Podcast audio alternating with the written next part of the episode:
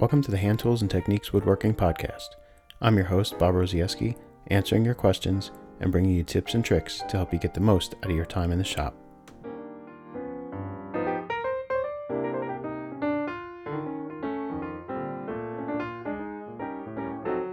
Are you unsure about the order of operations for making a project? Do you need just the right nail for a specific part of your project? Would you like to try hot hide glue but you don't have a glue pot? I'll discuss these topics and more today on Hand Tools and Techniques.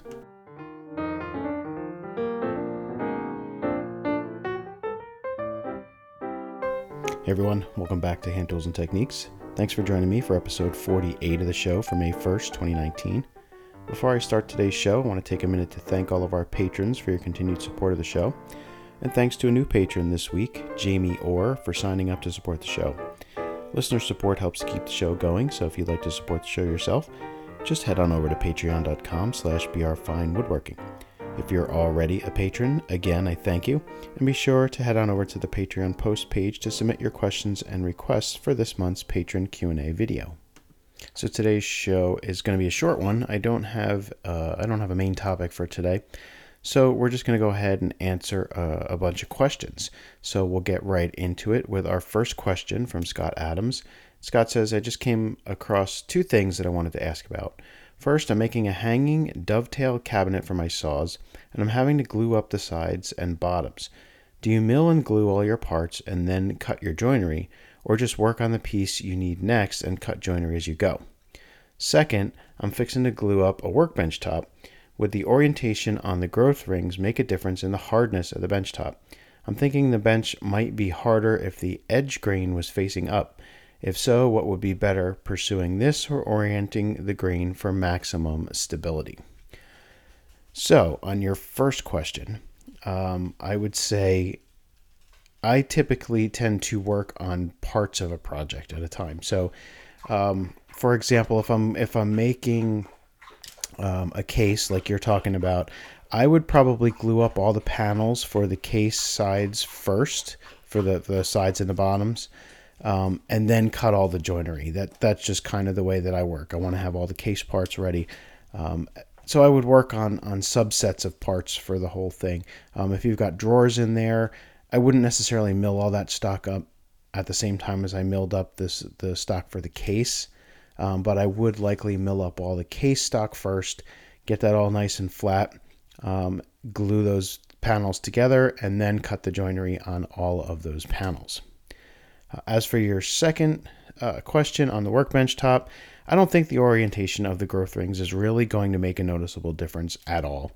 Um, scientifically or, or technically, uh, maybe someone might be able to make an argument that one direction might be somewhat harder than another. I would expect that um, the, the closer the rings are to being in the heart of the tree, they might be slightly harder than those that would be closer to the sapwood of the tree. Um, but in all honesty, I, I really don't think you're going to uh, see a big difference um, practically. Um, so once you once you actually glue up the bench and you start using it, I don't think you're really going to notice a difference in in hardness. So I wouldn't worry about it so much. I would my focus would actually wouldn't even be uh, worrying about maximum stability because um, the wood's going to move and you're not going to stop it. Um, what I would be concerned with is orienting the grain so that it's all running in the same direction when you plane it. That's going to make flattening your bench top a whole lot easier um, and reflattening and, and dressing it later on down the line when it gets out of flat or if it gets dirty and you want to resurface the top. Having all that grain running in the same direction so that you can plane in a single direction without tear out is going to be, to me, much more important than worrying about uh, the hardness or, or stability because, um, you know, in all honesty, it's just going to you know it's going to move. You can't stop it, so you may as well just plan for it. Uh, and uh, when it does move, then you just reflatten it. But having all of those growth rings oriented in the same direction, not the growth rings, sorry, the grain running all in the same direction, so that um, you don't have to worry about switching directions when you're planing. That's going to make the job of flattening the workbench top a whole lot easier. So, question number two comes from our new patron, Jamie Orr says I'm building a medicine cabinet out of butternut. This is the first project where I'm not using plywood for the case for the cabinet back. Instead, I resawed and glued up a quarter inch thick butternut panel that's 18 by 24. I'm planning to inset it into a rabbet, allowing a small amount of room for wood movement. I think I've heard that wire nails will allow for seasonal contraction and expansion, but I see that you aren't a fan of wire nails. What would you suggest? By the way, I don't need the quarter inch back to support the weight of the cabinet.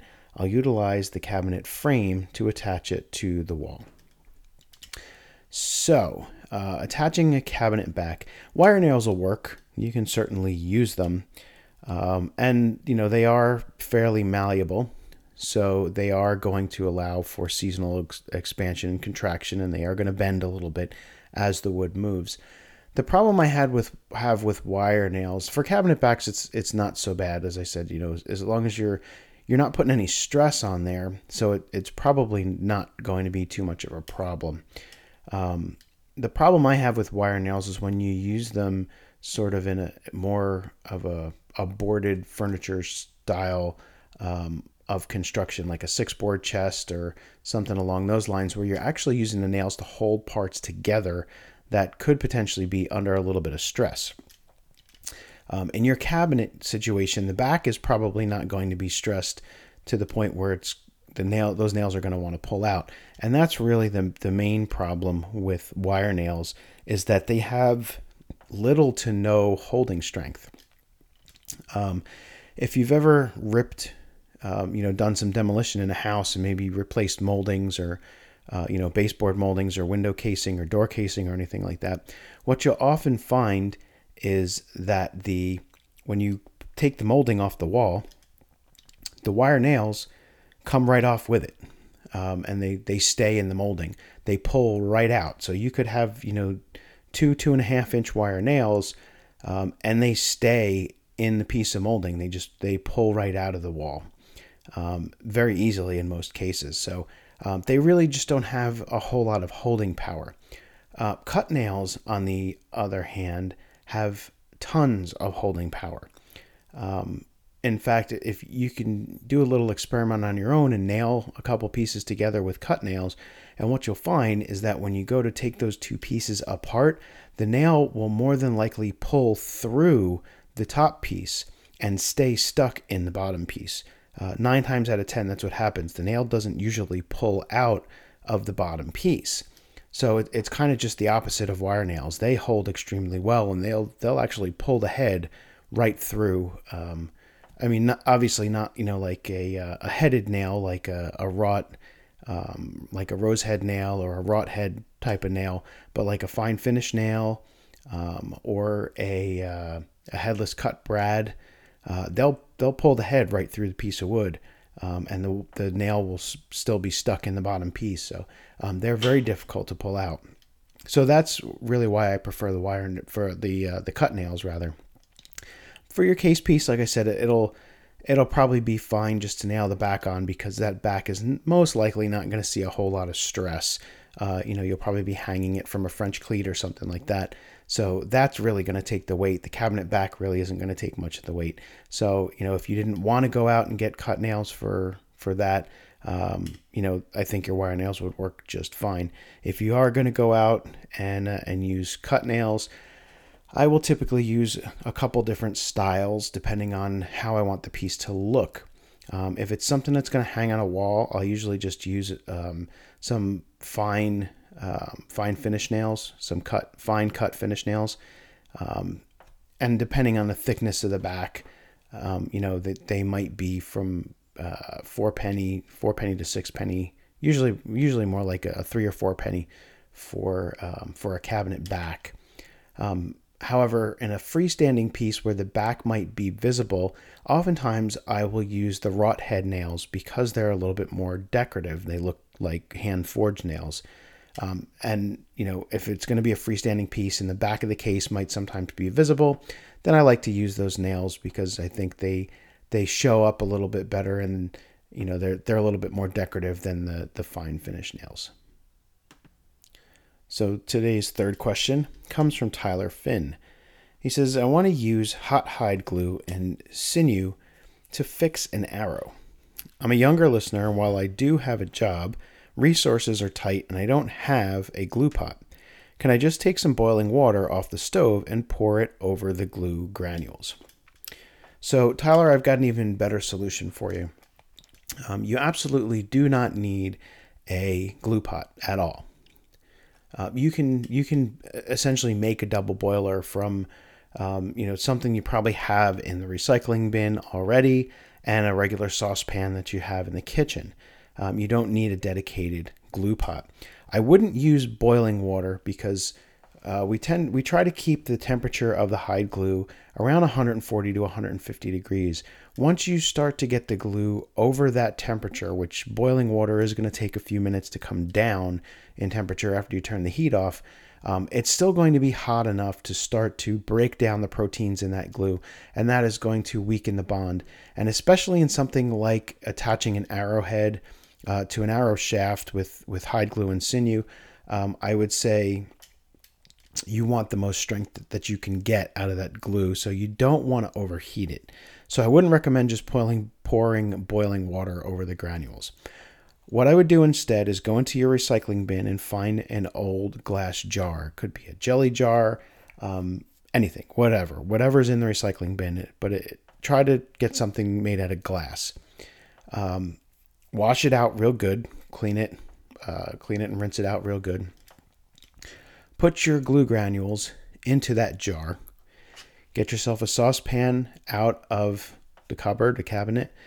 Put some water in that saucepan and put that saucepan on your stove over low heat.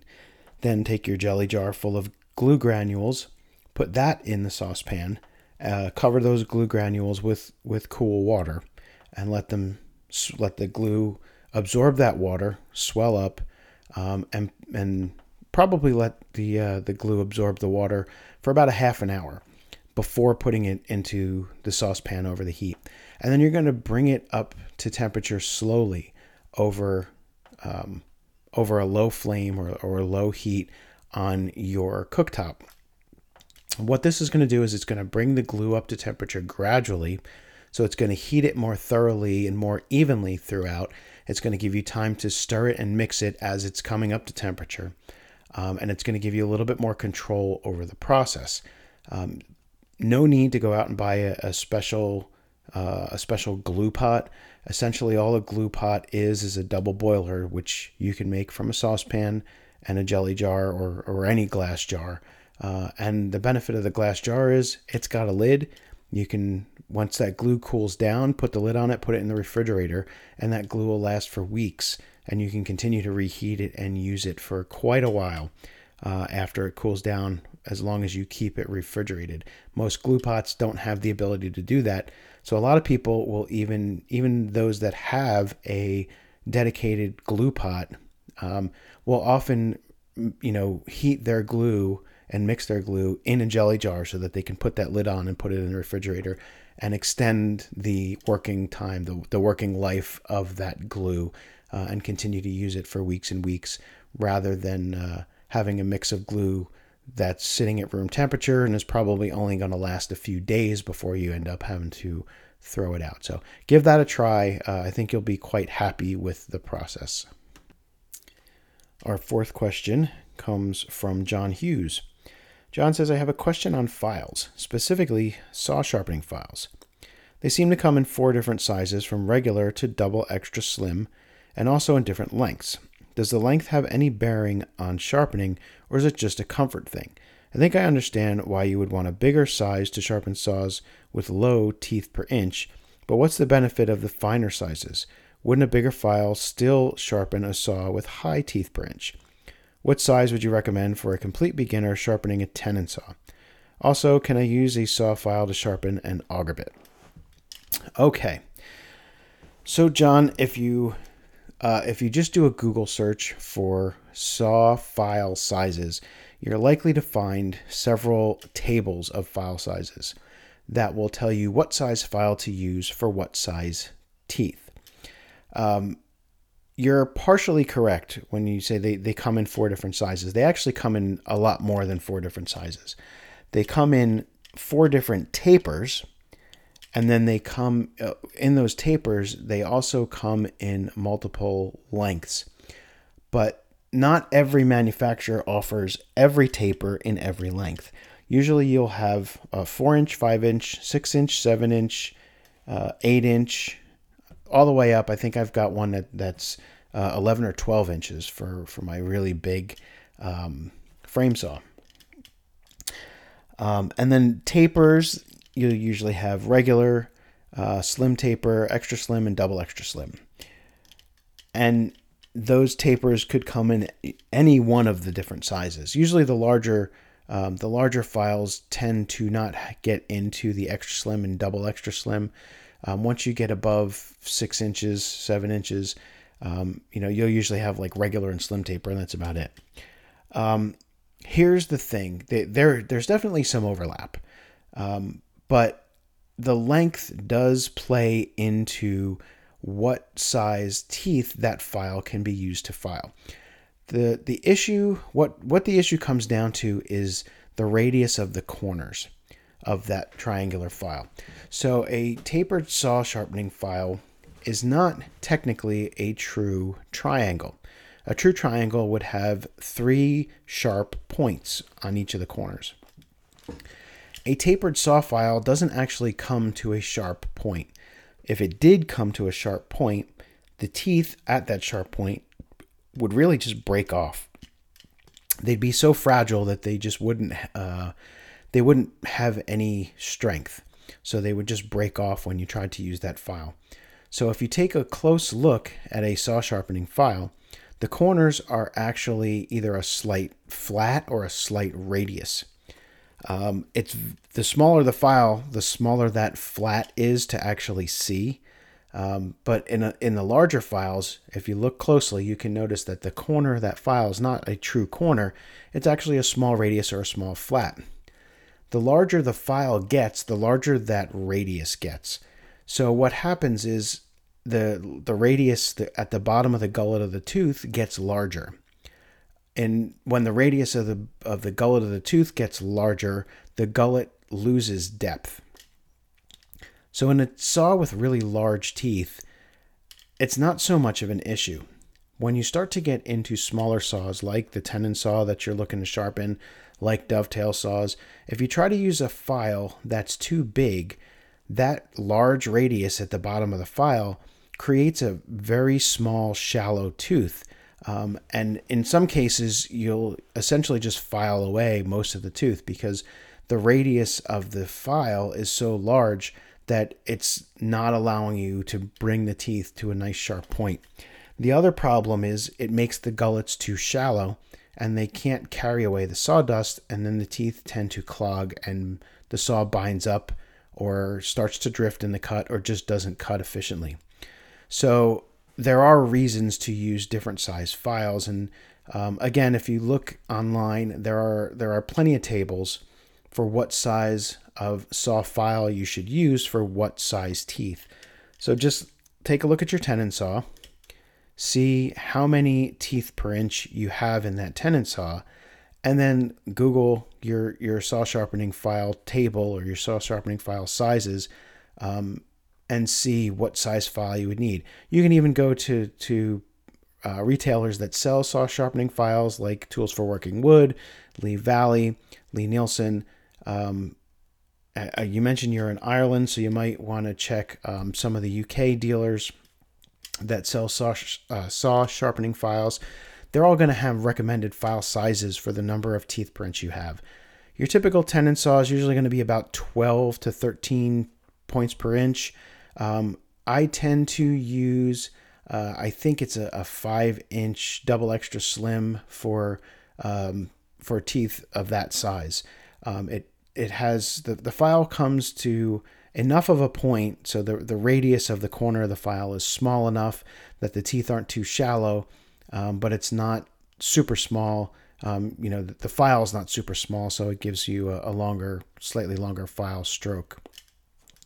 Uh, but as I mentioned, there's going to be a little bit of overlap as well. So, um, but yeah, definitely look just look online, and you'll for sure find a table with the proper file size for the number of teeth per inch of the saw that you want to sharpen and just stick to that file size um, and for that size of sawtooth and you should be just fine. As for the second part of your question, uh, yes, you certainly can use a saw file to sharpen an auger bit. Uh, what you might find is that in the smaller auger bits, you might have a hard time getting a saw file into um, the cutting flutes. Not so much the uh, the spurs on the bottom, but the flutes that actually the, the lips that actually do the cutting um, and removing the waste on the on the inside of the hole, not the not the scoring spurs on the outside, but the inside cutting lips. Um, you may have a hard time getting a saw file into that space in your smaller auger bits. It'll be just fine for the larger auger bits. Uh, but for the smaller auger bits, you might still find that you need to, to get yourself an auger bit file uh, because uh, even the, a 4 inch double extra slim is probably going to have a hard time um, getting into the space, into the flutes on an auger bit of you know a number four or number five auger bit when you start to get that small. Uh, so you still might need a uh, you still might need an auger bit file for the really small auger bits. So our last question for today comes from Tom in Ohio, and Tom sent in a, a voice memo. He recorded a voice memo on his phone, um, and which which is great. I, I love it when when folks do that. But what he did is he he sent it to the voicemail number as a text message. And unfortunately, so I use uh, Google Voice for my voicemail for the voicemail line, um, and it doesn't do so well with text messages. I can get text messages through the Google Voice, but when you attach an audio file, an audio recording to that text message and send it to the Google Voice voicemail, um, it doesn't work so well um, as a text message. I'm not able to download the file to be able to include it in the auto podcast. So um, if you're going to uh, record a voice memo on your phone, which I hope you will, um, instead of sending it to, instead of texting it to the voicemail number, email it to bob at brfinewoodworking.com and I'll be able to just download um, the I'll, I'll be able to download the voice the um, the voice memo file the audio file right from email. As a text message um, it doesn't go through so well. It's not so straightforward to download and I couldn't figure out how to actually extract the uh, the voice file from that so I, apologize Tom that I'm not playing your uh, your voice memo, your voicemail that you uh, you know spent so much time recording. But I am going to paraphrase Tom's question. Um, essentially, he wants to flatten his commercially manufactured workbench. Um, he's tried several years ago, but he got a lot of tear out. Um, he's a better sharpener now and much better versed with his hand planes, but he's still reluctant to plane the benchtop. His alternative is to use a flattened one and a half inch thick mahogany slab as a planing beam by clamping it between the dogs of the commercial bench because his bench is against the wall and he can't really plane across the grain or diagonally to avoid tear out. And he's looking for some help and some solutions on what to do. So, um, there's a couple problems trying to flatten those commercial workbenches with hand planes. Um, most of them are, are beech, so I, I, it sounded like the one you were um, you were you were talking about was one of the older uh, German made. I think you mentioned uh, the the older German made um, beech workbenches, like the old Ulmia workbench. Um, they have laminated beech tops. They're they're really beautiful benches. The problem is that when those benches were made, they laminated those tops and most likely just ran them through a really wide sander. Uh, and that's how they flattened and, and got everything coplanar. The issue with that is that the sanders don't care about grain direction. Hand planes do. Um, and as I mentioned in my earlier response to um, to Scott's question, who's trying to glue up a workbench top, um, grain direction is really important when it comes to hand planing. So it's more likely that the tear out was not so much a result of your hand planing, um, you know, that you didn't know how to sharpen, or I mean, it, it could have played a, a, little bit of a factor. Um, but what I think the bigger problem is, is that when they glued up the laminations for those commercial workbenches, they really didn't pay any attention to grain direction. So what you end up with is essentially like a an edge grain butcher block that has grain running in both directions. So one lamination could have grain running from left to right, and the lamination right next to it could be running from right to left. So when you try to plane that, one one of the laminations planes nice and easy, and the other one tears out because the grain is running in opposite directions. So I think you're going to have a problem no matter how well you sharpen and how good you are with your hand planes, I think you're still going to have a problem trying to plane the top of one of those benches um, because of that change in grain direction. The solution that I would suggest would be to go ahead and resharpen your plane blades. Um, you know, do it with a, a, a try-plane or joiner plane. Sharpen the blade nice and sharp, and you're going to have to take a very light shaving and get that chip breaker in that plane as close to the cutting edge as you possibly can. I mean, you just want to see a hair of cutting edge behind the chip breaker. And the closer you can get the chip breaker to the cutting edge, the better job that chip breaker is going to do um, in reducing the amount of tear out that you're going to get.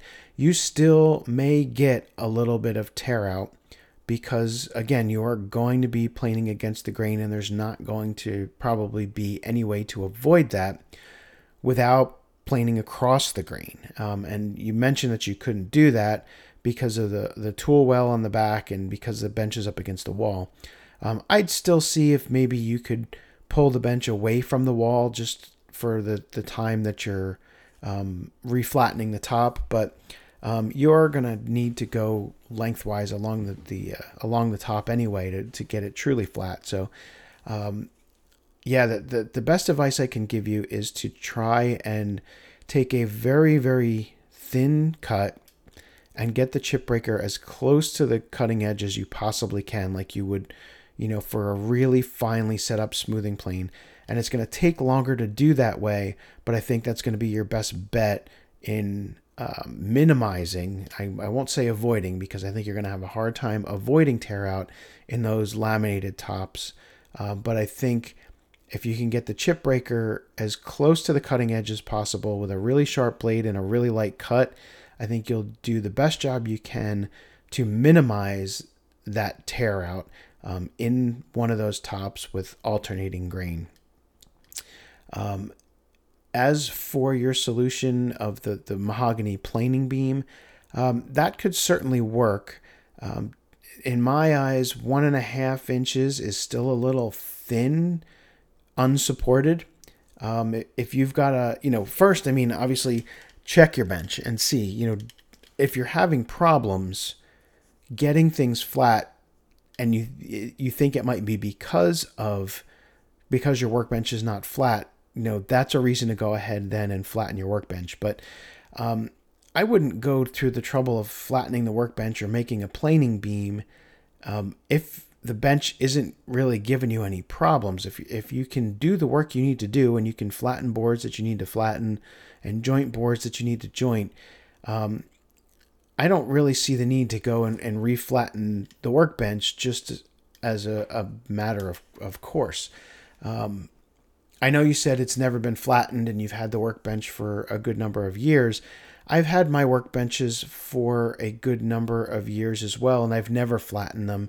Um, but I can, I still find that I can do um, the, the work that I do on them is is perfectly fine. You know, I can still flatten boards, I can still joint edges, um, and things come out flat and straight and square. So um, I've never felt the need to flatten a workbench re or I should say reflatten my workbenches. Um, if I start to have problems and the workbench isn't functioning for me because it's not flat, that's a whole different story. Um, but I wouldn't go to the trouble of making a planing beam or, or reflattening the workbench just for the sake of doing so, not unless you're having trouble that requires you to go ahead and reflatten that bench. Um, but back to the, the planing beam, um, I think it's a viable option, but at one and a half inches, I would be concerned that it's still going to flex a little bit. Um, you know, your workbench top is probably you know two and a half, three inches thick. Um, to to minimize that that flex or eliminate that flex, one and a half inches is not really all that thick, and mahogany is not a real rigid wood. So um, I'm not sure that that's going to solve your problem if you if your bench is truly out of flat and it's causing a problem, then I'm not sure that putting a piece of one and a half inch thick mahogany on top is going to solve that problem. Maybe it will.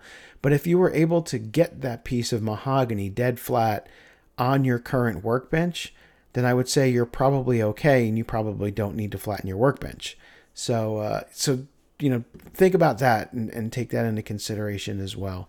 Um, if you're just looking to clean up the workbench, and and that's why you're, you know, you want to quote unquote flatten it, you just to, you know, take the the the dirt and the grime and the you know the the wear off the surface. Um, you can do that with a, a cabinet scraper or uh, or just a card scraper and clean it up and put a new coat of finish on the top. Um, but I wouldn't go through the trouble of totally reflattening it unless you're having problems using the bench because um, because it's out of flat. So I would definitely check it first to make sure it's out of flat um, and see if you know see if it really needs it and and not necessarily flatten it just for the sake of flattening it. So that's going to do it for this week's show. As always, I want to thank you all for joining me and for allowing me to do this.